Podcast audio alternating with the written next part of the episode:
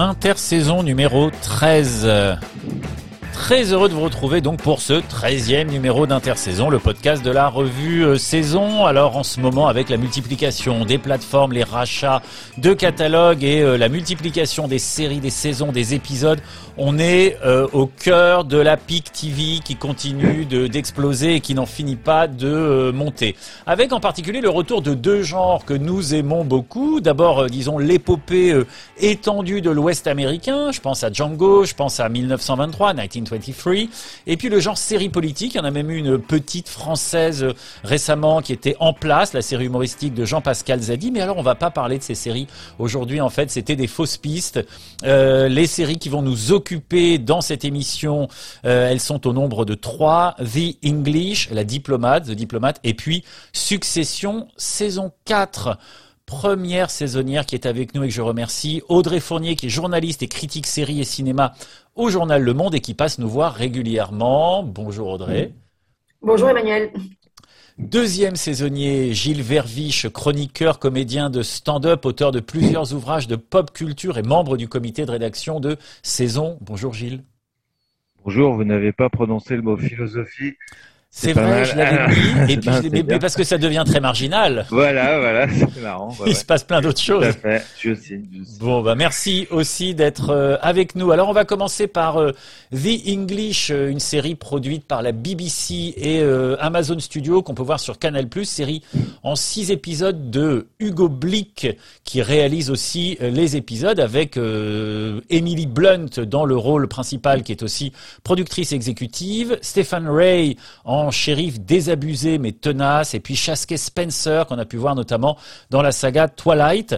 Alors Hugo Blick, euh, c'est le showrunner à qui euh, l'on doit des séries très politiques comme The Honorable Woman avec Maggie euh, Gyllenhaal, et puis plus récemment Black Earth Rising avec Michaela Coel en 2011. il avait signé, il a fait plein d'autres choses, mais il avait signé une série policière assez étrange, assez glaçante, assez suspendue qui s'appelait The Shadowline et dont je conseille le, le visionnage. Alors The English, le titre français c'est Les étrangers, c'est un western disons tardif, 1875-1890 dans l'Oklahoma et le Wyoming. On suit une anglaise, Cornelia Locke, donc qui est joué par Emily Blunt, qui est euh, fraîchement débarqué, euh, qui débarque, hein, voilà, fraîchement aux États-Unis pour se venger, dit-elle, de l'homme qui a tué son fils. Et puis on va découvrir peu à peu ce qu'elle met sous cette euh, expression. Et puis elle va faire une rencontre décisive avec un Indien Pawnee qui s'appelle Eli Whip, donc c'est Chasquet Spencer, qui est un vétéran de la guerre de sécession, qui va la guider dans sa quête. Il se passe évidemment plein d'autres choses. je vous ai vraiment tiré le, le fil narratif principal. Et puis j'ai découvert en préparant l'émission qu'il y a un sous-genre du western qu'on appelle le western révisionniste ou le contre-western. Aux États-Unis, ils appellent ça comme ça. C'est quand le protagoniste est un native ou bien une femme. Et puis quand, euh, voilà, nous disent les spécialistes, quand les frontières entre le bien et le mal deviennent poreuses, ce serait presque la définition de toutes les séries depuis 20 ans. Euh, voilà. ça s'applique quand même à, ça s'applique quand même à, à, celle-là. Alors euh, en tout cas, moi, ce qui m'a frappé, euh, ça, ça, ça s'atténue un peu au fil des épisodes, mais dans les deux ou trois premiers épisodes, euh, il y a une, une espèce d'épure. Euh, on est dans une série assez euh, minimaliste. Il y a trois, quatre personnages. C'est très théâtral. Ça dialogue, ça dialogue comme ça. Et puis ça, voilà, ça monte en puissance et on va vers un, un western ou un anti-western un peu plus euh, traditionnel. Je sais pas qui qui voudrait commencer sur ça, sur The English. Gilles et puis Audrey. Non, non Audrey. en même temps. Alors Audrey, Audrey, Audrey oui, bah, ça montre l'enthousiasme euh, qu'il y a. Enfin, je ne sais pas quel est l'avis de, Gilles sur euh, The English, mais en tout cas, ça, montre que c'est une série très très riche qui, euh, qui, ouvre énormément de portes. En tout cas, moi, elle m'en a ouverte en tant que spectatrice. Alors, on parlait des purs. C'est à la fois une série qui recherche les purs et qui est en même temps extrêmement sophistiquée. Les purs, c'est des purs des paysages avant tout, puisque dans la, première scène qui montre le personnage d'Emily Blunt qui arrive, que j'ai revisionné là, juste avant euh, l'émission, elle est dans sa diligence, on voit simplement une porte qui s'ouvre et la seule chose qu'elle voit à travers cette porte, c'est une prairie immense qui est complètement déserte, inhabitée, euh, absolument non domestiquée et on sent que ça va être au cœur du sujet de The English, c'est-à-dire la cohabitation extrêmement difficile et extrêmement âpre entre des colons, parce que The English, donc en français c'est les étrangers, ça désigne en fait toutes les personnes qui viennent d'Europe ou même des confins de l'Europe euh, pour venir s'approprier un bout d'un territoire qui n'est pas un territoire vierge, puisqu'il y a des Indiens sur ce territoire qui sont là. C'est pas du tout un territoire vierge et c'est pas du tout un territoire qui est non administré, comme on le pense trop souvent. Et donc, ça va être la confrontation entre ces paysages très durs et ces nouveaux, arrivants. Et à travers ce, conflit, qui est la racine du western, ce qu'on explore, et c'est ce que j'ai trouvé absolument passionnant, c'est euh, l'ADN de la violence qui est au cœur des États-Unis, la construction des États-Unis d'Amérique, et toute la série ne parle que de ça. Gilles, sur euh, voilà, je me suis dit Hugo Blick euh, fait son western, ça, ça le démangeait de d'aller d'aller d'aller y voir et de, lui aussi avoir des, des, beaux paysages et d'écrire d'écrire la légende ou d'écrire la réalité. Oui, euh, merci. Alors j'ai effectivement le, même avis euh, qu'Audrey au, au, niveau du jugement de valeur. Moi, j'aime beaucoup, beaucoup la série, ne serait-ce que pour les images. Euh, chaque euh, épisode est quasiment un film en lui-même, avec un début, un milieu et une résolution. alors, ça m'a fait penser, si on peut parler de référence pendant trois secondes, enfin, on a beaucoup de références. Il était une fois dans l'Ouest aussi. Le générique animé rappelle presque le générique des Mystères de l'Ouest avec euh, les petits personnages euh, dessinés. Euh, on pense à, Danse avec les loups, qui est, à mon avis, le premier film qui a essayé d'inverser un peu les, les, valeurs, puisque moi, étant d'une génération années 80, j'ai grandi avec la dernière séance et j'ai cru jusqu'à 20 ans que les Indiens étaient des méchants et les cow-boys étaient les gentils. Alors là, c'est il y a deux choses. Il y a à la fois je parle du fond un tout petit peu. Il y a à la fois euh, une confusion effectivement entre le bien et le mal. Il y a un caractère complètement euh, parce que elle, euh, l'anglaise, toute menue, femme. alors contrairement à était une fois dans l'Ouest, ici la femme effectivement c'est est, le personnage un peu fort. Alors ce qui est bizarre, c'est que elle, tue à peu près 10 personnes par épisode et elle pleure toujours dès qu'elle tue quelqu'un elle pleure. Voilà. Donc en tout cas, euh, il y, a, c'est-à-dire que la fin justifie les moyens. Elle, comme son acolyte, euh, ont pas des comportements bien plus euh, euh, bien plus glorieux que les méchants. Donc il y a effectivement une confusion, c'est-à-dire on, s'identifie à elle, euh, on, on, partage on, partage son combat, mais si on si on veut être un peu honnête, voilà, elle se comporte pas forcément toujours mieux que ses adversaires ou ses antagonistes.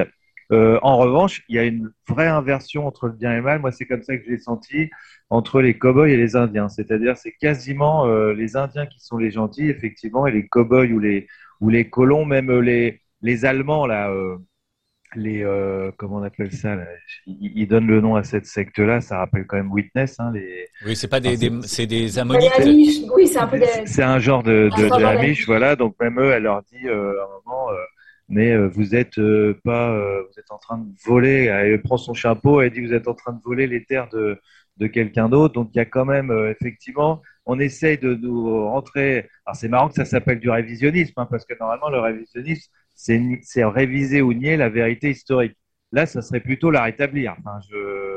Mhm. C'est-à-dire qu'effectivement, on a un peuple d'Indiens qui a été un peu exterminé par des Européens qui sont venus là. Voilà. Donc, euh, euh, le, sur, sur, le caractère révisionniste, c'est un petit peu. Enfin, c'est en tout cas un nouveau western. Ouais, parce qu'on parle de western révisionniste. Hein. C'était une expression qui est populaire aux États-Unis ou contre-western. Bon, voilà. Mais Après, je trouve quand même. Euh, je vois qu'Audrey a les sourcils, elle pourra dire ce qu'elle veut, évidemment. Euh, après, il y a quand même. Euh, euh, le, le, côté euh, état de nature. Voilà, moi ça m'a fait euh, la troisième référence assez étonnamment, euh, c'était les c'était Massacre à la tronçonneuse, voilà, entre autres, voilà, c'est-à-dire ces films d'horreur dont le, propos est, l'effondrement de l'état de droit. Et dans La colline à des yeux ou dans Massacre à la tronçonneuse, on se retrouve comme ça dans des, dans des espèces de fermes, euh, dans un isolé, hein, au milieu de nulle part. Et là, dans ce film, enfin dans cette série plutôt, on a beaucoup d'endroits comme ça où tout est possible, surtout le mal. Je pense aussi, il y a des personnages quasiment de BD, quoi. La vieille euh, chef de meute qui a, qui a, plus de paupières là et qui a des lunettes noires, ouais. euh, une sorte de Madalton là. Euh, mm. Voilà, et, et, et, on se retrouve quand même. Alors ça rappelle ces familles dégénérées dans La colline à deux yeux ou dans Massacre à la tronçonneuse. Voilà, donc il y a quand même cette idée. Euh, Audrey parlait de violence dans la naissance des États-Unis. Effectivement, euh, ça rappellerait presque aussi The Last of Us finalement, c'est-à-dire on est dans un état de nature où chacun va se comporter un peu comme il peut. Alors il y y en a qui essayent de sauver un peu l'humanité, la civilisation, et puis il y en a quand même beaucoup, euh, la plupart. Euh, par exemple, elle, elle n'est pas dans une logique de justice, la héroïne, mais plutôt dans une logique de vengeance. Donc on est avant l'établissement du droit. Voilà, donc il y a quand même toute cette ambiance-là. Pour être honnête, on peut se fier à personne. On, dès qu'on voit quelqu'un, on se dit il va tuer qui ou va se faire tuer par qui. il y a une ambiance quand même assez euh, étouffante dans cette torpeur du démon de midi. Ça me rappelle le démon de midi des, moines euh, euh, comme Saint Antoine qui était parti dans le désert là. Et, vous savez, c'est le démon de midi. J'avais étudié un peu ça sur l'ennui. C'est en fait le, le, soleil qui a son zénith et c'est pas du tout agréable. C'est plutôt plombant, soleil de plomb qui met mal à l'aise et dans ces beaux paysages, il y a aussi souvent ce soleil écrasant qui est toujours annonciateur de catastrophes humanitaires. Voilà. Mais en tout cas, euh, grosse tension. C'est marrant, un des paysages, très grands paysages, et en même temps, une ambiance un peu, un peu étouffante. il y a toujours beaucoup de tension. Mais enfin, moi, j'aime beaucoup, beaucoup le, la, photographie. Enfin, j'y connais rien, mais en tout cas, les images sont très, très belles. C'est beau sans être ennuyeux, puisqu'il se passe toujours euh, quelque chose.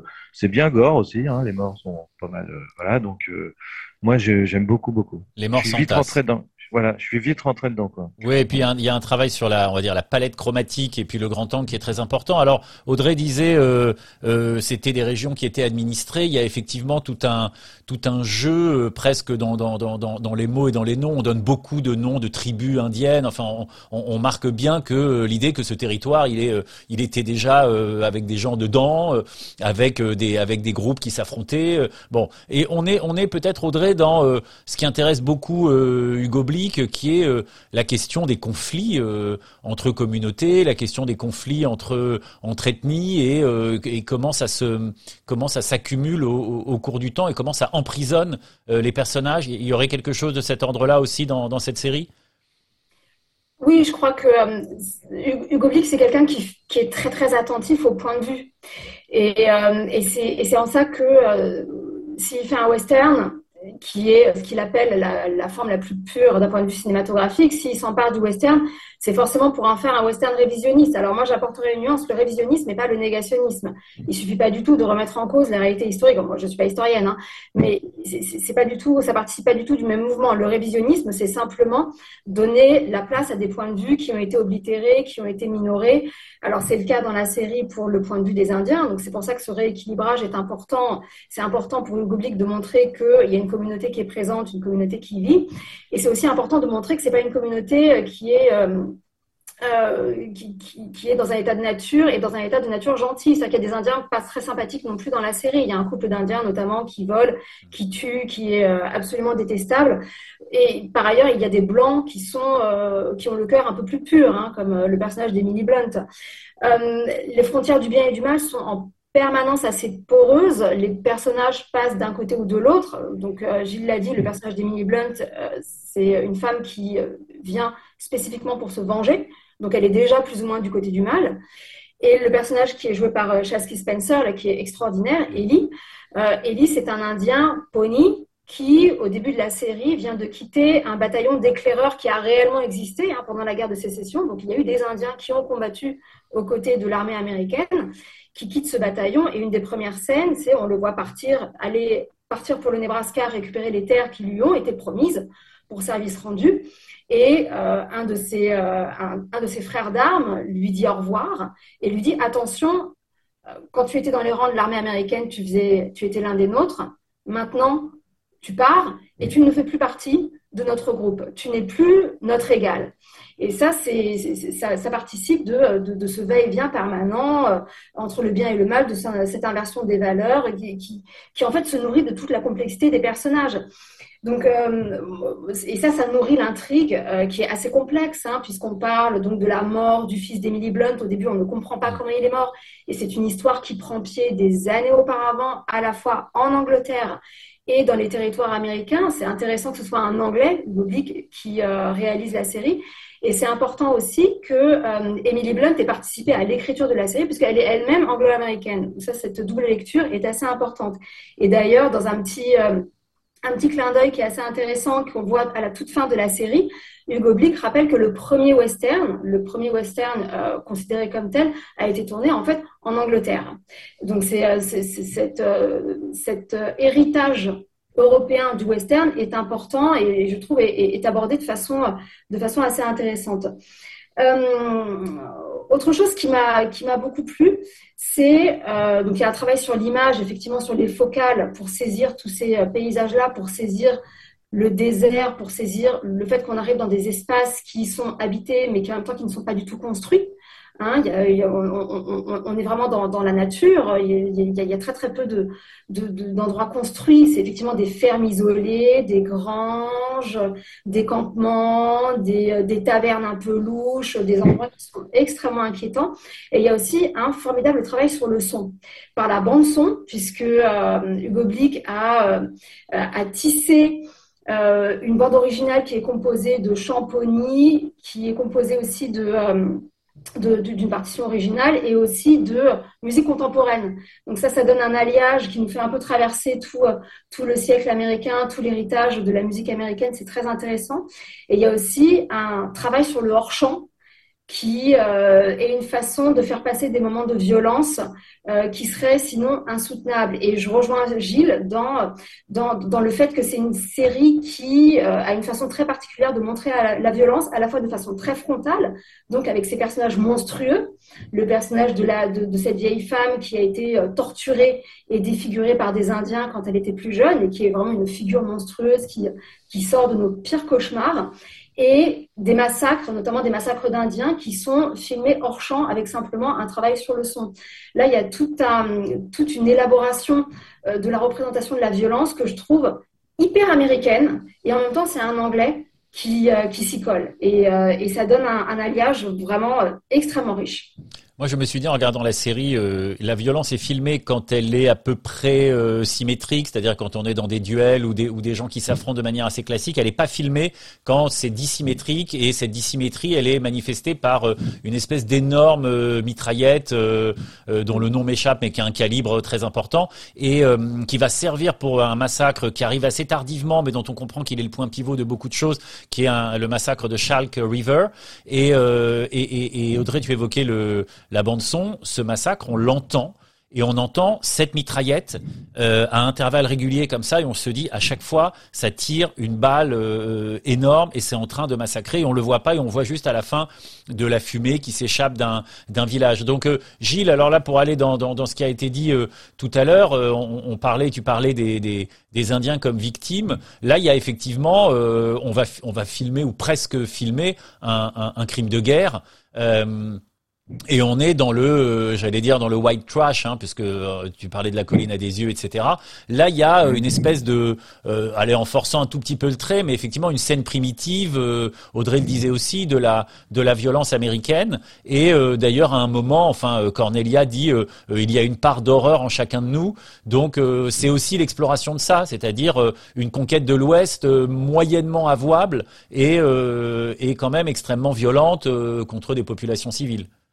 Oui, d'ailleurs, à un moment, elle dit euh, à, un, jeune fermier, là, un peu héros, euh, qui lui, il, lui relève son. Enfin, c'est pas elle, non, non, c'est une. Euh, la, la, femme de, ou la fille de Myers là, qui, qui mm. s'est fait voler son troupeau et, donc le, le, fermier voleur lui ramasse son chapeau parce qu'elle est tombée par terre et, et elle lui dit, vous croyez que vous avez l'air d'un gentleman parce que vous ramassez mon chapeau? Il dit, je suis là depuis 75, donc euh, ça fait longtemps que je prétends, je prétends plus être un, gentleman. Voilà, donc la question est de savoir si c'est l'environnement qui les rend mauvais ou si c'est euh, plutôt l'environnement qui, fait euh, réapparaître effectivement la, nature humaine qui est quand même pas reluisante. Hein. Enfin voilà, on, en avait parlé sans doute un peu déjà avec avec The Last of Us, mais il y a un côté un peu obscien de mon point de vue, c'est-à-dire que effectivement, si vous laissez euh, euh, des gens dans un pays quand même où l'État n'est pas effondré, mais en construction fragile, c'est plutôt le, plus mauvais qui, ressort, quoi. C'est-à-dire c'est pareil. Alors, faudrait pas, enfin, faut pas spoiler tout, mais des personnages qui effectivement peuvent paraître un peu gentils. Enfin, tous les personnages sont inquiétants. C'est-à-dire, au départ, dès que c'est un inconnu, c'est pas mal. Hein, je sais plus qui disait, je vous l'avais dit, je crois, la dernière fois, c'était un mot anglais qui dit vous n'avez pas peur d'être seul dans le noir, vous avez peur de ne pas être seul dans le noir. Voilà, et c'est un peu ça. Dès qu'on voit quelqu'un, on se dit qu'est-ce qu'il me veut? Après, on a l'impression d'être rassuré. Ah bah en fait, c'est des gentils. Puis en fait, non, bah non, c'était quand même, euh, ils étaient pas mieux que les autres. Enfin voilà, c'est un peu, euh, on peut se fier euh, vraiment à personne. Après, voilà, il y a des très grands acteurs. L'acteur anglais que j'adore, moi, qu'on trouve dans plein de films, je, je me souviens jamais de son nom, comment il s'appelle, euh, Ciaran qui joue euh, Rider, qui, joue dans Game of Thrones, là, comment il s'appelle Il joue dans plein plein de films. Euh, On retrouvera. je vais trouver, attends, Mons Rider, voilà, Mons Rider qui joue, voilà, alors.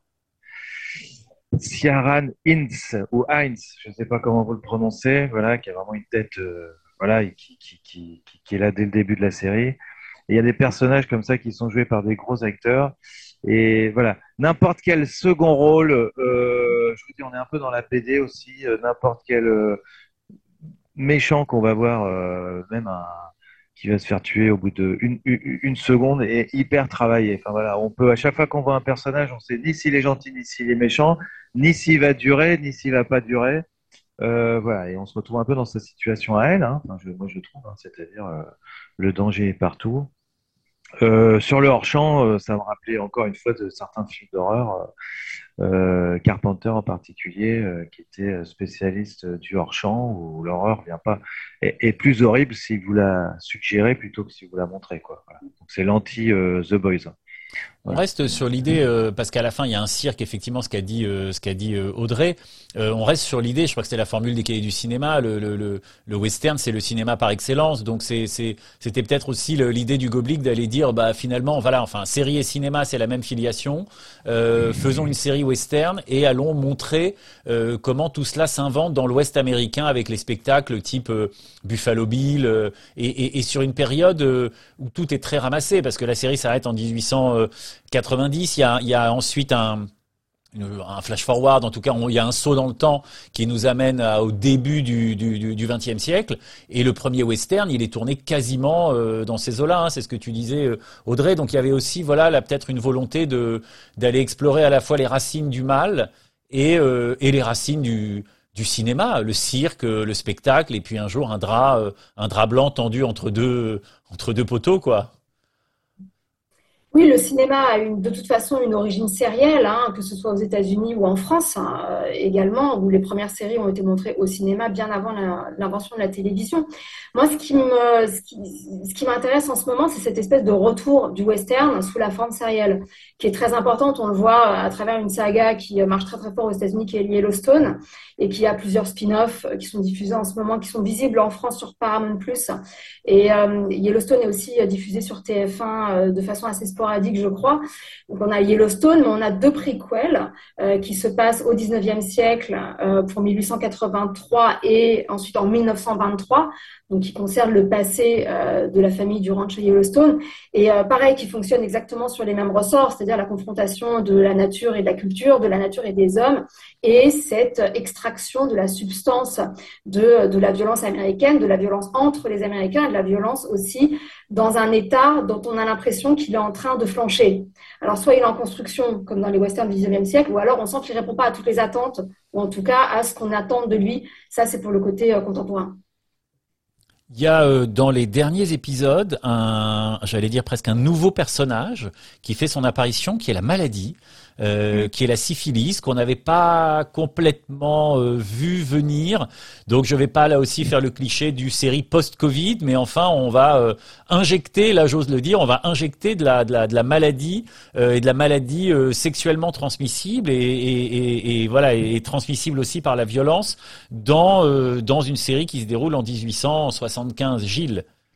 Oui, alors on le voit dès le troisième épisode, en fait, hein, la maladie, euh, mm. avec ce fermier qui, enfin, c'est le premier plan, une femme euh, qui veut passer des barbelés euh, en criant et qui se prend une balle de, de, carabine. Elle meurt, on a l'impression qu'elle est encore, qu'elle vient encore se faire tuer par des, des, truands qui viennent lui voler sa ferme. Pas du tout.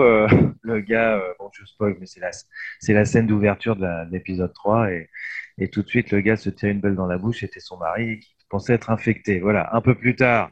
Alors moi, j'y vois plutôt que le Covid une métaphore mais encore une fois, de cette euh, peut-être extermination des Indiens, qui ont historiquement d'ailleurs pas été exterminés que par des armes, mais aussi par les maladies que les Européens étaient venus amener. Et euh, Emily Blunt est justement en discussion avec un, un genre de, de vendeur de, de, médicaments et qui rappelle un peu euh, Christophe Valls dans Django là, et qui lui dit que c'est euh, qu'il cherche un moyen de guérir certaines maladies par une méthode de vaccin de mitridatisation. voilà. Et il dit c'est comme les Indiens, euh, pour euh, s'en débarrasser, il faut les, il faut les intégrer, les acculturer. Et en fait, euh, voilà, c'est un peu la métaphore à l'inverse de, se demander si le mal qui, qui, court, comme on disait il y a cinq secondes, et de cette maladie, c'est pas plutôt les étrangers qui arrivent et qui vont détruire, y compris par la maladie d'ailleurs, le, les, Indiens. Quoi. Voilà. Donc euh, c'est, à mon avis, euh, un niveau métaphorique plutôt que... Bon, évidemment, avec le Covid, on va tout ramener toujours dès qu'on parle de maladie euh, du Covid, mais je pense que c'est aussi une métaphore et une, et une restitution assez réelle de ce qui a pu décimer les Indiens, hein, qui sont pas morts depuis le 15e siècle que de, des armes, mais aussi de, des maladies qu'ils connaissaient pas. Oui, on voit un moment un, Écossais, euh, alors lui-même spolié par les Anglais, qui est venu aux États-Unis et qui a monté une espèce d'école pour éduquer les Indiens, mais qui va effectivement en fait les acculturer et basculer dans une espèce de génocide culturel. Voilà, bon, tout ça, en tout cas, j'espère que tout ça donne envie euh, de regarder la série. Ah Vous voyez, c'est narration complexe, hein, ça c'est le la particularité de, du Goblick, personnage très fort et puis euh, dimension politique et et réflexif sur même le médium série. On va passer à la deuxième euh, série qui nous intéresse aujourd'hui, qui s'appelle La Diplomate, The Diplomate.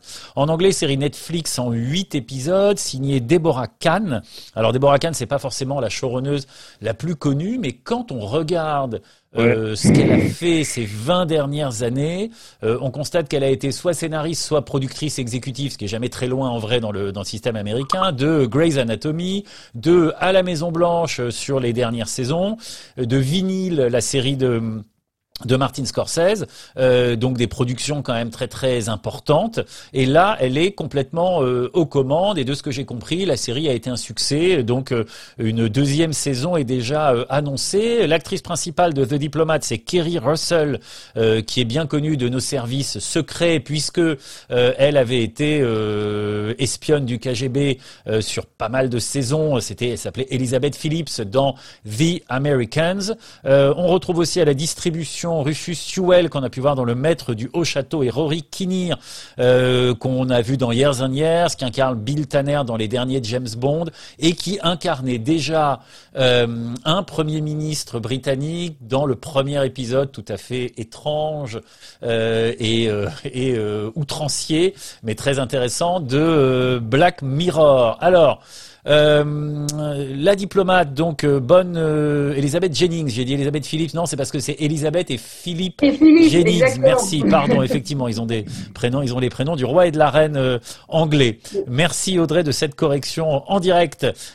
donc la diplomate, c'est un peu la bonne surprise du moment. Voilà, c'est une série politique qui se passe au plus haut niveau de la vie politique, c'est-à-dire qu'on croise ministre des Affaires étrangères, Premier ministre, euh, président, et puis qui confirme un peu que le genre euh, série politique finalement n'est pas du tout euh, épuisé, il est même euh, assez renouvelé ici par le biais, c'est ce qui est intelligent je trouve, narrativement et scénaristiquement, par un biais un peu tangent, parce que la figure elle-même est un peu tangente. et en tout cas, on sera tous d'accord pour dire qu'elle a une crise géopolitique à gérer, qui est qu'un porte-avions britannique euh, a été attaqué. On ne sait pas très bien par qui. Il y a des soupçons sur une espèce de milice pro-russe, mais ça peut être une fausse piste absolue. Donc une attaque sans doute en, en fausse flag. Euh, et donc il y a une crise à ce moment-là parce que les Anglais euh, vont se tourner vers euh, leurs euh, alliés. Voilà. Mais la série se déroule essentiellement en Angleterre, d'où ma bévue dont je m'excuse. Alors comment est-ce qu'on peut entrer dans cette série? Moi je me suis dit, je ne sais pas si vous serez d'accord que son intérêt, c'est qu'elle emprunte un peu à tous les genres. Euh, elle est à la fois humoristique, euh, un peu sexy, très politique, très sérieuse. Gilles. Merci. Puisque, bon, bref. Euh, alors, moi, je, j'accroche très bien. Elle me plaît beaucoup. J'avais lu un, j'avais lu passer un article dans le Monde, alors je sais pas si c'était Audrey euh, qui avait quelque chose, mais que dans tout cet foisonnement de... Non, bah alors tant pis, c'est pas grave. Enfin, t'aurais pu. Euh, dans tout ce foisonnement de séries euh, sur les plateformes, il y en a, on sait même plus combien il y en a. C'était une qui sortait du lot. Voilà, effectivement, moi je trouve que qu'elle sort un peu du lot. Alors effectivement, c'est plein de genres. Moi j'ai beaucoup de plaisir à retrouver à la fois Rufus Sewell, dont je vous avais Patari d'éloge la dernière fois dans Le Maître du Haut-Château euh, que j'aimais beaucoup. Et puis aussi, j'aime euh, un, personnage ou un acteur qu'on voit un peu moins dans la série, mais qu'on voit quand même. Euh, Michael McKean qui jouait dans la série, il fait là le président des États-Unis et dans la série Better Call Saul, il fait le frère de, Saul Goodman pendant trois saisons et c'est un acteur qui est aussi très subtil et, très excellent. Alors moi j'aime beaucoup, euh, je m'ennuie pas une seconde. Euh, à chaque fois qu'un épisode se termine, euh, Netflix est obligé de me demander si je veux vraiment continuer ou si je commence pas à avoir les yeux qui saignent. Donc il n'y a pas de problème, c'est tout à fait plaisant. Après, dans cet emprunt au genre multiple, à la fin, je commence à sentir certaines confusions. C'est-à-dire, on se demande un moment un peu quel était finalement le. Quand tu dis comment rentrer dans cette série, c'est sur quoi euh, Alors, il y a un petit euh, time lock, euh, c'est-à-dire suspense, c'est que elle est évidemment américaine, puisque non seulement elle est ambassadrice à Londres, mais en plus c'est un test parce qu'on pense à elle pour remplacer la vice-présidente des États-Unis. C'est quand même pas rien. Donc, est-ce qu'elle va pouvoir se montrer à la hauteur? Là-dessus, il y a effectivement l'intrigue très intéressante, euh, me semble-t-il, et à, mon avis centrale de sa relation avec son mari, qui est une ancienne figure, un ancien ambassadeur. Elle était, ça rappelle hein, euh, le mari de l'ambassadeur avec, euh, je ne sais plus comment il s'appelait, l'acteur français, là, voilà la série. Donc, donc c'est, c'est lui qui au, départ était était l'ambassadeur et elle plutôt sa femme et du coup il a du mal à exister lui c'est-à-dire comment Hein, c'est un peu une série sur, euh, sur l'homme déconstruit, hein, comment exister euh, mm. euh, quand si on doit laisser effectivement à sa femme le premier rôle, ce qu'il ce veut faire volontiers. Pour lui, c'est aussi un prétexte pour pour pas divorcer. Enfin, il y a cette intrigue amoureuse. En même temps, elle veut plus se marier avec lui, mais elle veut bien qu'il fasse des choses au lit. Là-dessus, il y a effectivement les intrigues politiques qui sont assez réalistes d'ailleurs et qui me mm. rappellent volontiers Borgen. Hein, mm. plutôt que du House of Cards. Voilà, on est sur euh, avec beaucoup de débats très techniques auxquels on comprend pas grand chose, mais euh, hein, c'est un peu comme dans Succession dont on va parler dans 5 secondes. On comprend rien à ce qu'il raconte, mais on voit bien qu'il y, a une tension en tout cas. Voilà, ce qui nous intéresse, c'est plutôt la psychologie des personnages dans ce moment-là. Donc voilà. Donc moi, j'aime beaucoup, j'aime bien tous les personnages, tous les acteurs, mais je trouve que dans cette complexité effectivement d'intrigue et de genre, ça va même jusqu'au sitcom, hein, effectivement, on est quasiment dans la sitcom de temps en temps. Euh, et puis elle-même, elle a une intrigue avec le Premier ministre. Quand je dis mm. intrigue, je veux dire... avec le ministre des Affaires étrangères. Avec le ministre des, avec le, voilà, le ministre des Affaires étrangères. Euh, là, on se croira aussi dans Bridgerton, pourquoi pas. Enfin voilà, c'est assez, euh, c'est très très très mélangé et à la fois au bout d'un moment, on se perd un peu. Enfin, moi, je me, je me perds un peu. encore une fois, ça, ça, ça, ça, nuit pas au plaisir de regarder parce que c'est très bien joué très bien écrit, euh, très classe, hein, je trouve. Euh, c'est assez impeccable la réalisation.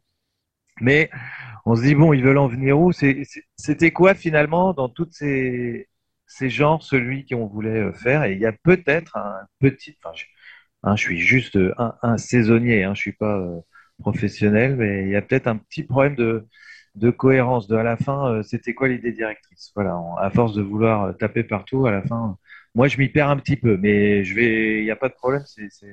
C'est à finir, c'est très très bien quand même. Sachant qu'il peut y avoir quelques sous-intrigues peut-être un tout petit peu plus faibles que l'intrigue principale. Il y a le mari qui flirte à un moment avec la sœur oui, du oui. C'est filmé de manière très prime sautière, ils, ils assument complètement. C'est peut-être un peu moins intense que les négociations pour, euh, pour sauver le monde. Audrey, comment es-tu rentré euh, dans cette série? Par tous les genres ou par un genre euh, qui, qui paraissait dominer moi, je crois que je ne suis pas entrée euh, dans la série par un genre et je crois qu'on est, on est beaucoup, en tout cas de notre génération, à être rentré surtout par Kerry Russell. Mmh. Russell, c'est une très grande actrice de série. Alors, bien avant de jouer Elizabeth Jennings dans euh, The Americans, qui est une série formidable que, que j'aime énormément, mais qui n'a pas forcément été beaucoup, beaucoup vue, surtout en France, elle était Felicity dans une série teenage de la fin des années 90. Et euh, bah, c'est l'époque où on avait entre 18 et 20 ans, où on faisait peut-être nos premiers voyages aux États-Unis. Moi, c'est une série qui m'a énormément énormément marqué. Il n'y a pas eu beaucoup de saisons, mais en tout cas, on a vu cette, cette, cette jeune fille qui avait des boucles à l'époque très, très virevoltantes autour de son visage et ses beaux yeux bleus, et qui traversait New York, le New York pré-11 septembre, avec cette espèce de mélancolie du, du début de l'âge adulte. Moi, c'est quelqu'un qui est resté en moi et qui est resté dans mon petit cœur de sériephile que j'ai suivi. Et tout à coup, la voilà qui débarque sur l'écran d'accueil de mon Netflix absolument sans que personne ne nous ait prévenu en amont. Et tout à coup, bah voilà, elle a un peu plus de 40 ans euh, et, elle joue dans cette série qui est une série hyper à l'ancienne. Et d'ailleurs, je crois que les confusions euh, que tu as eues, Emmanuel, pour raconter l'histoire au début, bah, en fait, c'est tout à fait ça. C'est-à-dire qu'au début, on ne comprend rien.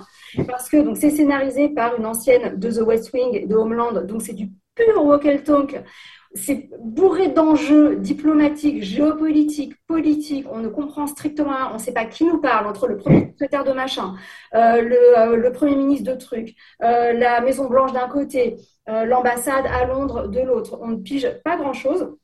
Mais on s'accroche parce que c'est tout à fait jouissif, parce que c'est très rythmé, parce que cette espèce d'énergie qui se dégage de la discussion politique, elle est mise en miroir avec la libido, une espèce de libido comme ça qui travaille le couple Weiler, donc qui s'entend plus, ils veulent divorcer, ça fait dix ans qu'ils sont mariés, ils n'ont pas d'enfants, ce sont des diplomates de terrain, des diplomates professionnels.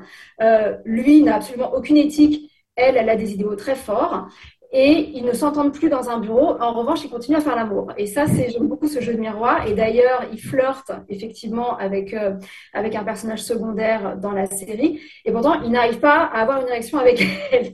Moi, j'aime beaucoup cette sous-intrigue, qui peut apparaître effectivement comme triviale, mais qui vient aussi rappeler bah, que ces gens-là font ça parce qu'ils fonctionnent à l'adrénaline. Ils font ce métier-là parce qu'ils fonctionnent à l'adrénaline. Et nous, si on regarde des séries, c'est parce qu'aussi elles nous tiennent en haleine avec une forme d'adrénaline. Ça, j'aime bien euh, tous ces jeux de.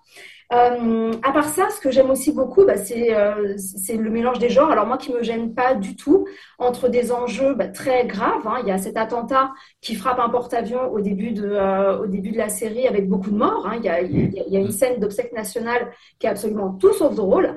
Et en même temps, il y a une espèce de comédie du divorce, du remariage, de l'adultère, etc.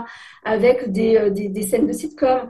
Alors il y, a, il y, a, la scène où elle lui tape sur la figure. Hein. Ça, je pense que tous les gens qui, euh, qui ont vu la série euh, l'ont en tête.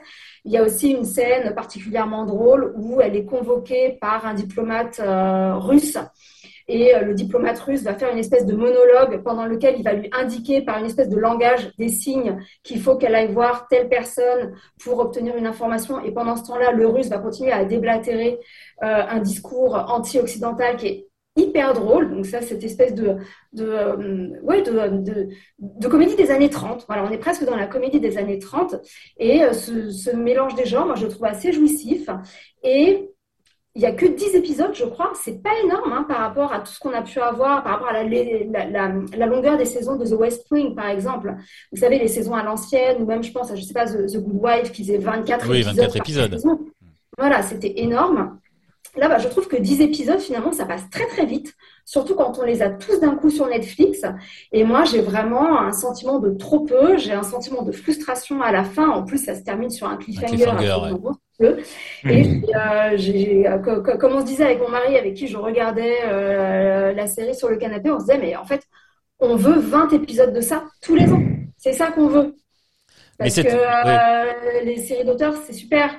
Mais ça, c'est bien aussi. Oui, mais j'allais dire, c'est effectivement, c'est pour ça qu'ils font une deuxième saison, mais les 20 saisons d'un coup, c'est un mode de production qui inquiète beaucoup les, les plateformes, donc ils y vont euh, un petit peu moins. Donc série sur un couple qu'on regarde en couple. Euh, Gilles sur euh, sur sur les diplomates. Oui, bah c'est sûr que juste sur le sur le sur les épisodes, effectivement, maintenant comme on travaille beaucoup les épisodes, il y a y a rarement maintenant des séries avec 20 épisodes. c'est toujours 10 voire 8 voire 6 Hein, alors, euh, on appelait ça des mini-séries avant, maintenant ça s'appelle une série. Euh, et en plus, euh, parce qu'on on met de plus en plus de sous, et maintenant il faut attendre quasiment 2-3 ans pour avoir la saison 2 de certaines des séries. On vous annonce que ce sera, voilà. Sur, pour aller dans votre sens, alors effectivement, hein, moi je vais. En fait, on est d'accord avec Audrey, hein, comme j'ai dit. Hein. je, me confonds, mais en fait, comme j'ai dit, on prend beaucoup de plaisir. Tu m'as peut-être fait comprendre pourquoi j'aimais regarder cette série, effectivement. Et juste, alors sur la scène, effectivement, c'est une petite analyse peut-être euh, un novice, mais sur la scène où Emmanuel disait que c'est un peu moins, l'intrigue est un peu moins intense c'est-à-dire pendant que sa femme est en train de gérer euh, une crise des, porte-avions, lui est en train de un peu compter fleurette euh, à, une fille dans un, lac, dans une scène qui rappellerait presque les bronzés hein, avec Christian Clavier. Là, il est dans le lac, il se jette tout nu et puis euh, il dit je peux bander qu'avec ma femme, voilà. Mais je me demande si c'est pas, comme je disais, c'est son problème en fait. C'est-à-dire que pendant que, alors que c'était lui le diplomate au départ, et pendant qu'elle est en train de gérer une crise euh, mondial.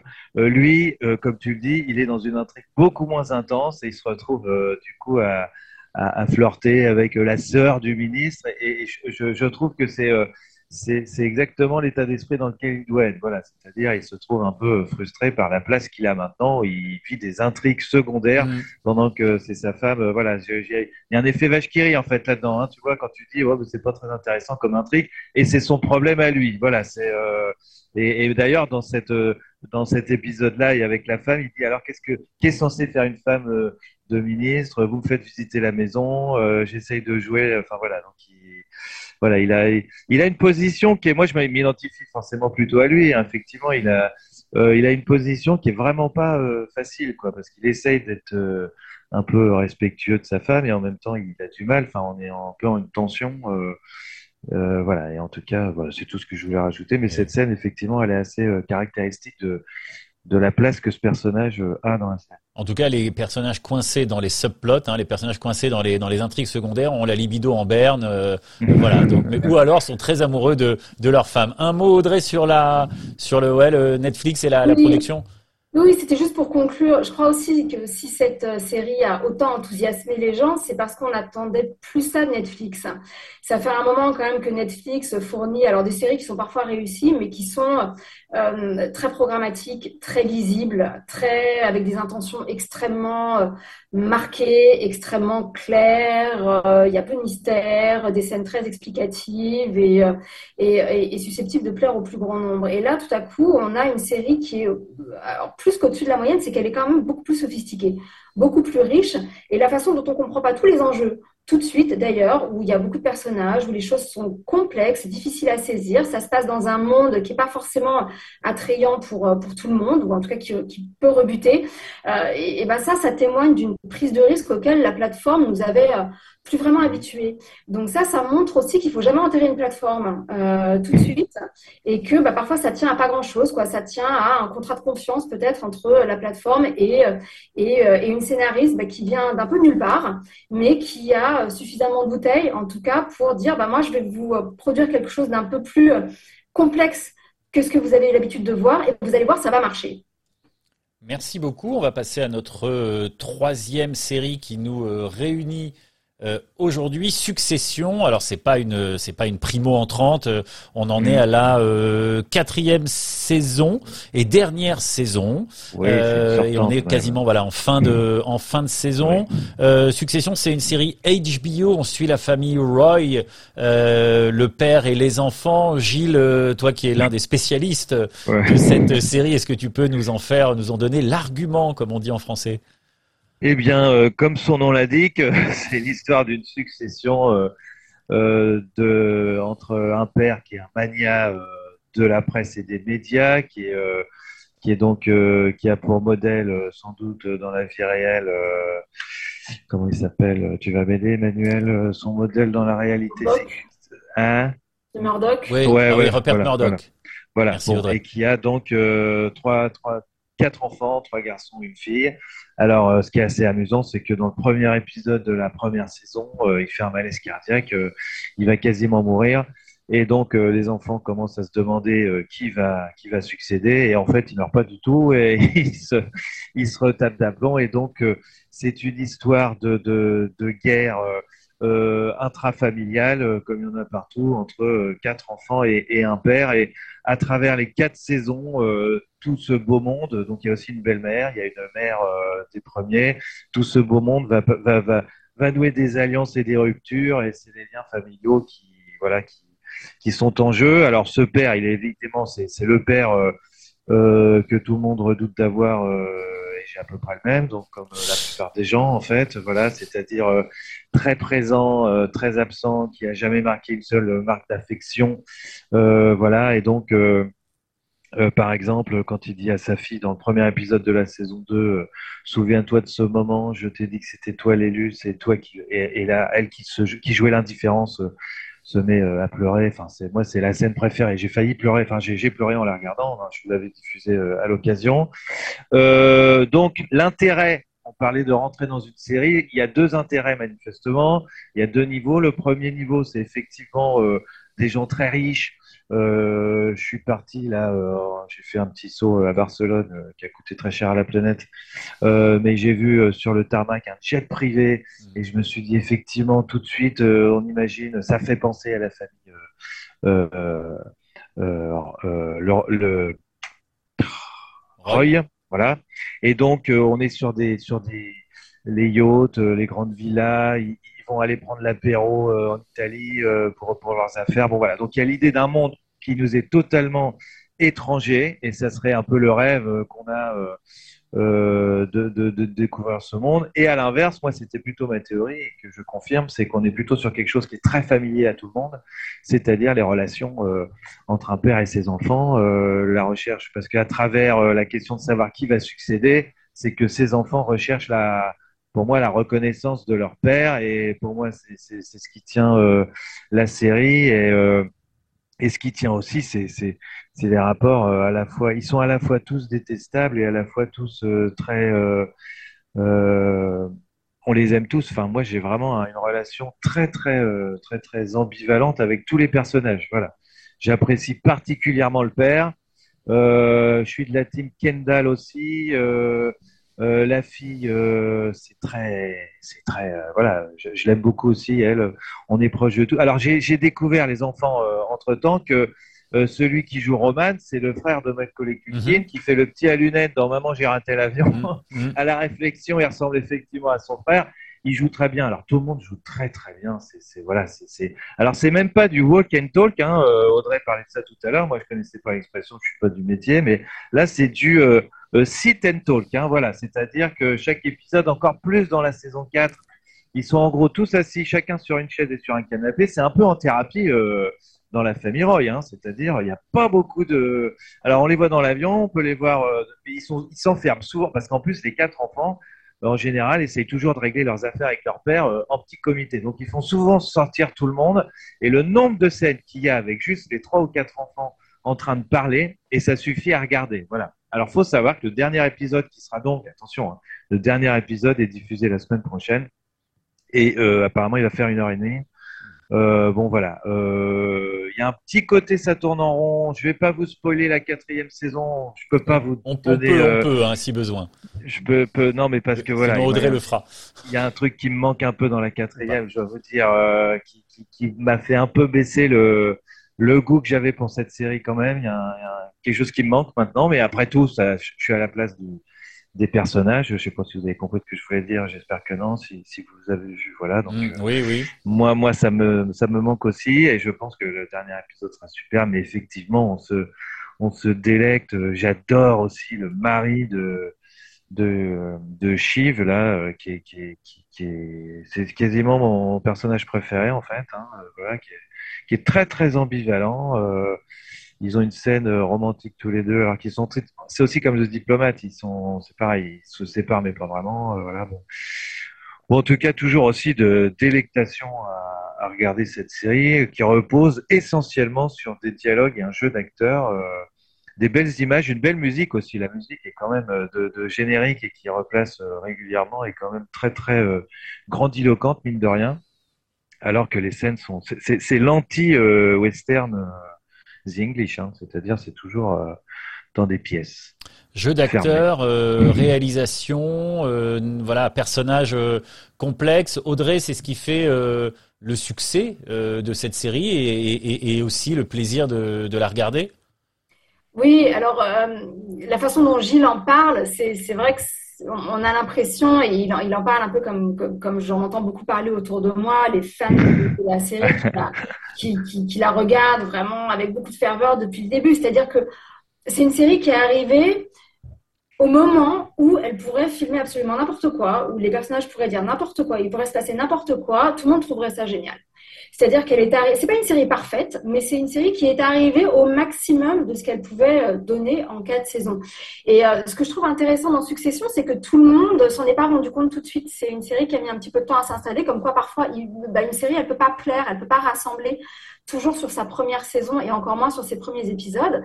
Moi, j'ai commencé à la regarder un peu comme tout le monde euh, à la fin de la deuxième saison. Là où il y a eu pas mal d'articles qui ont dit mais cette série est vraiment géniale, elle arrive à créer un suspense incroyable avec des enjeux de personnages qui sont finalement très très petits. Hein, c'est, ça c'est des petits enjeux de personnages et on a beau être dans le monde des ultra riches, hein, Gilles a tout à fait raison, ça fait même pas envie. Franchement, les yachts ils font pas envie, les penthouses euh, dans Manhattan ne font pas envie du tout. La façon dont ils se fringuent me fait pas envie. leur vie me fait pas envie parce que globalement, ils sont très malheureux.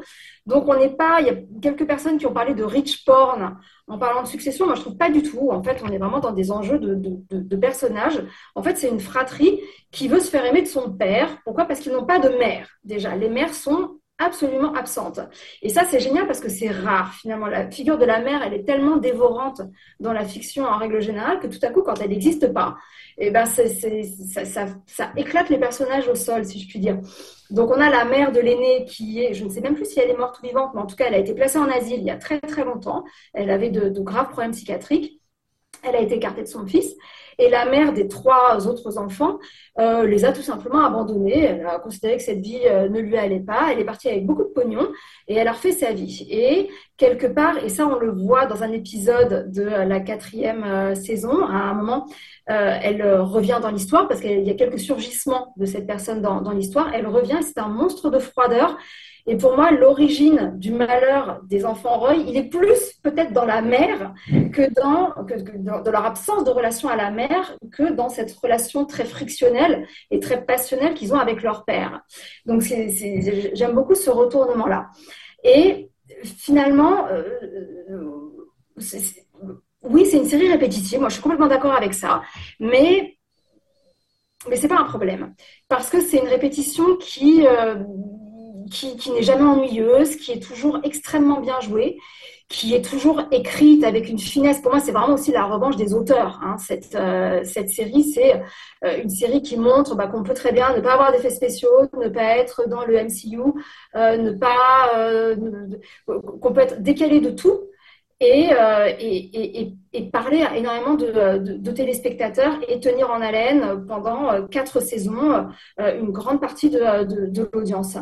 Et euh, alors, moi, la seule réserve que j'ai, qui m'empêche absolument pas d'y prendre du plaisir, c'est que c'est une série qui a une forme de, euh, oui, de grandiloquence. Alors, pas du tout de mégalomanie. Alors, elle s'inspire un petit peu, elle se laisse un petit peu traverser par la mégalomanie du patriarche Logan Roy qui, euh, qui va aller crescendo au fur et à mesure des saisons, c'est-à-dire au fur et à mesure du moment où il sent que sa fin est proche. Mais c'est une série qui est très consciente d'elle-même, qui est très consciente de l'importance du travail à l'œuvre, qui est très consciente de l'effet qu'elle a l'effet de sidération qu'elle peut avoir en quelques scènes sur les téléspectateurs. Par exemple, il y a des cadrages qui sont absolument magnifiques et les acteurs savent tellement ce qu'ils font, les acteurs sont tellement en pleine possession de leur personnage que eh ben, la caméra va juste s'attarder sur, sur un visage, sur un regard, sur une moue, sur une réaction. Et parfois, c'est un petit peu démonstratif. Effectivement, on sent que les réalisateurs se font plaisir, on sent qu'il y a une forme de complaisance, de narcissisme, qui est un peu le narcissisme aussi des ultra riches, le narcissisme des ultra éduqués, le narcissisme de ceux qui savent, le narcissisme de ceux qui gagnent plein d'Emmy Awards et qui savent très bien qu'avec ces dernières saisons, ils ont un peu plié le game. Et ça, oui, ce manque de fragilité-là, je comprends qu'ils puissent un peu titiller euh, les, critiques et les sérifiés. On perd un peu en sensibilité et on bascule vers le, procédé. Gilles, un dernier mot ou on passe à une ou deux petites chroniques? Non, passons. Enfin, en tout cas, faut, faut, le voir. Hein, de toute façon, c'est voilà, c'est vraiment si vous l'avez pas vu quand même. Moi, comme je suis un fan, effectivement, Audrey, comme je suis un fan, moi, j'ai dans ma tête de pas avoir vu quelque chose aussi bien depuis Les Sopranos, euh, voilà, donc euh, qui était un peu sur sur le même mode, euh, voilà. Donc et mention spéciale pour Brian Cox qui joue donc Logan Roy, qui est hyper charismatique. C'était Succession, donc série qui s'arrête après quatre saisons et qu'on peut regarder avec le Pass Warner sur euh, Amazon Prime. Voilà, Gilles voulait nous dire un mot de deux séries, ou peut-être deux mots de deux séries, en commençant par euh, La Reine Charlotte. On voit les affiches partout dans le métro. Oui, alors euh, étonnant la reine Charlotte. Alors ça aussi, ça se regarde plutôt en couple. Hein, euh, c'est pas, c'est pas vraiment du Marvel. Hein, voilà. Effectivement, j'étais, c'était a, Bridger, a Bridgerton story, comme le Star Wars story, c'est-à-dire c'est un, c'est un genre de spin-off, mais euh, qui est fait par euh, ceux qui font la série, en Shonda Rhimes, hein, qui est la, donc la showrunneuse, qui a donc au départ monté une série à partir d'une série de livres écrits par vous allez me dire euh, l'autrice euh, Audrey, toi qui Julia Quinn. Voilà, Julia Quinn, voilà. Alors j'ai Star Wars, euh, pas Star Wars, mais Bridgerton Story. j'ai le sentiment que effectivement, ça, c'est parce qu'au départ c'était la famille Bridgerton et là on se centre sur un autre personnage, la reine Charlotte, qui je crois est même pas dans les livres et que dans les et que dans la, que dans la série c'était déjà un personnage ajouté par la série. Et là j'ai l'impression que Shonda Rhimes en fait va chercher Bridgerton pour euh, creuser un peu euh, ces sujets, voilà, qui sont effectivement. alors, c'est du, du Jane Austen, du révisionnisme Jane Austen cette fois.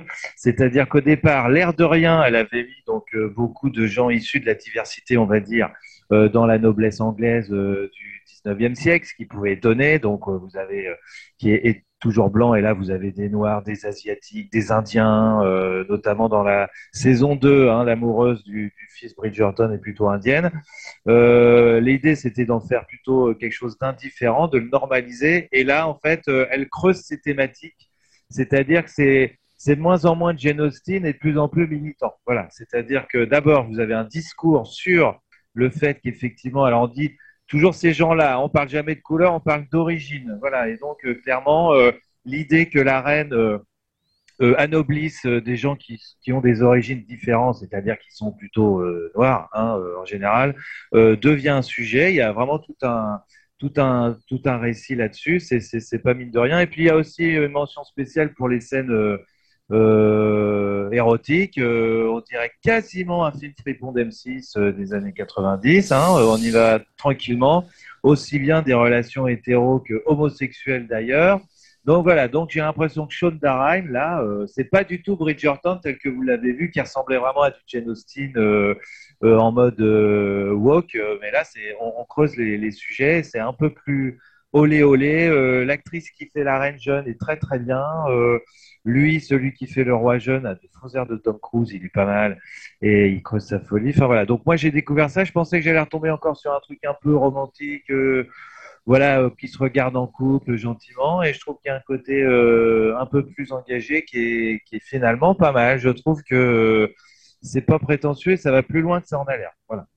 Merci Gilles. Il y avait une deuxième série dont tu voulais nous dire un petit mot, c'est Happy Valley.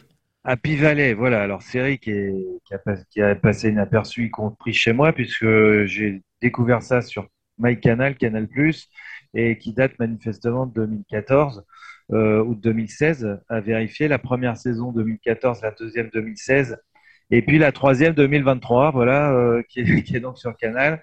Euh, donc, série typiquement anglaise. On avait évoqué ici euh, Mare of avec euh, Kate Winslet, Eastern. voilà, qui n'est pas une série anglaise, mais qui se passe euh, aux États-Unis, mais qui a emprunté son esthétique euh, à euh, Broadchurch ou des, des séries anglaises qui se passent dans un petit village. Là, c'est la même chose, sauf qu'il n'y a pas du tout d'intrigue. On sait tout de suite qui est le criminel, qui est la victime, qu'est-ce qui s'est passé. Donc, c'est pas, c'est pas du tout qui a fait le coup, c'est comment elle va l'attraper. Voilà.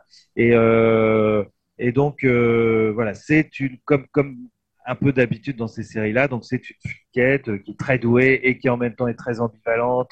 Elle aussi, comme, euh, comme dans English, euh, veut se venger parce que sa fille s'est suicidée après avoir été violée et, et court après le, le violeur de sa fille qui est sous sa fenêtre. Hein. Il est là, il n'arrête pas de la narguer pendant trois saisons. Hein. Voilà, donc il lui arrive rien du tout, le gars. Et, voilà. Et donc, il y a des intrigues criminelles euh, dans chaque saison. Donc, on a cette ambiance Broadchurch, petite communauté anglaise où tout le monde a, ses défauts, tout le monde est un peu intrigant, tout le monde est inquiétant, à commencer par euh, la héroïne, hein, qui a ses grosses, grosses failles. Mais vraiment très très grosse. elle est divorcée, mais elle couche avec son mari. C'est un peu comme dans The Diplomate à l'occasion. Donc c'est une très très bonne surprise. Voilà, parce que je m'étais dit justement que j'allais retrouver quelque chose comme Mare of Easttown ou, ou Broadchurch, et en fait c'est pas du tout le même type d'intrigue. Ça se passe dans le nord d'Angleterre. L'actrice principale, son nom m'échappe évidemment, mais elle est très très bien. Euh, voilà, donc Happy Valley. Le générique fait penser plutôt à un western, mais en fait, c'est très très anglais et vous découvrirez avec. Euh, c'est une très bonne surprise. Voilà, c'est une, série qui mériterait d'être d'être connue en fait. Hein. et donc, euh, je vous conseille vraiment de, de vous essayer à ça. Happy Valley Happy, sur MyCanal. Happy Valley sur MyCanal, c'est chose faite. Je dis un mot avant de clore l'émission de Django, parce que je l'ai mentionné euh, en début de, en début d'émission, euh, une série euh, qu'on peut voir sur MyCanal. C'est un western, ça se passe dans les années 1860-1870. une production franco-italo-britannique. Elle a l'air quand même d'être plus italienne que, que les deux autres pays de, de, de, de, de production. C'est une série qui a pas eu de très très bonnes critiques et que j'ai regardé, qui est vraiment, enfin, qui est pas antipathique du tout qui est même euh, plutôt agréable à regarder, même si elle est assez dark. Peut-être que son propos patine un tout petit peu, mais euh, et, c'est ce qui en fait un peu le, le défaut. Mais euh, c'est plutôt bien fait. Euh, il y a, y a j'allais dire Vigo Mortensen. Il y a Mathias Schoenaerts qui s'est fait la tête. C'est sans doute pas fait exprès. De Vigo Mortensen, c'est assez troublant. Il lui ressemble avec une barbe, un chapeau, les cheveux longs. On a l'impression de voir Aragorn passer du côté de, de l'Ouest américain. Et alors c'est intéressant parce qu'on parlait de du minimalisme, en tout cas dans les premiers épisode de, The English. Là, c'est vraiment le contraire. C'est une série euh, chorale, c'est une série avec beaucoup de monde tout le temps. Tous les plans sont saturés de, gens et on suit, euh, pour faire le, le pitch vraiment rapidement, euh, alors il y a une histoire de vengeance et puis euh, il y a un conflit entre euh, deux personnages qui se sont connus et aimés enfants et qui se sont séparés parce qu'ils ont aussi découvert qu'ils avaient des liens de parenté un peu bizarroïdes. Mais donc il y a une ville euh, fondée par un esclave affranchi qui s'appelle John Ellis et la ville s'appelle New Babylon qui accueille à peu près tout le monde et qui est une ville voilà qui va découvrir du pétrole et qui est une ville un peu carnavalesque de, de, de, gens qui cherchent une seconde chance et puis ils sont défiés violemment par euh, une femme qui s'appelle Elisabeth, qui est surnommée euh, Milady, euh, qui est assez bigote tout en étant un peu travaillée par quelques pulsions corporelles et qui va essayer de voilà de se venger de tout ce monde. Et donc il y a des voilà beaucoup d'affrontements entre eux. à regarder Django sur MyCanal. Voilà pour ce 13e numéro d'intersaison. Je vous remercie encore tous les deux, Audrey Fournier et Gilles Verviche, d'avoir été avec nous. On a abordé Succession, on a abordé The Diplomate et on a abordé The English, les euh, séries euh, à voir. Il y en a encore évidemment plein d'autres. Voilà, bonne suite à vous deux. À bientôt. Merci, au revoir. Au revoir Emmanuel, au revoir Gilles. Au revoir. Au revoir.